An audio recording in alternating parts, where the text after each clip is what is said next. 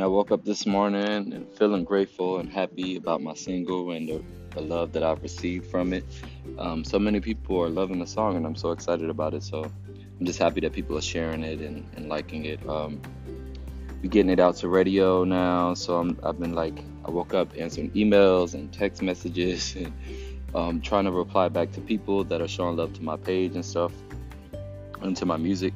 Um, but yeah, I have a meeting today, and then I have to go film my show Sunset in La Brea because I still do that every week.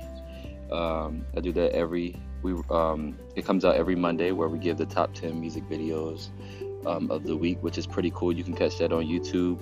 Um, YouTube Sunset in La Brea. That's YouTube backslash Sunset in La Brea. Um, top 10.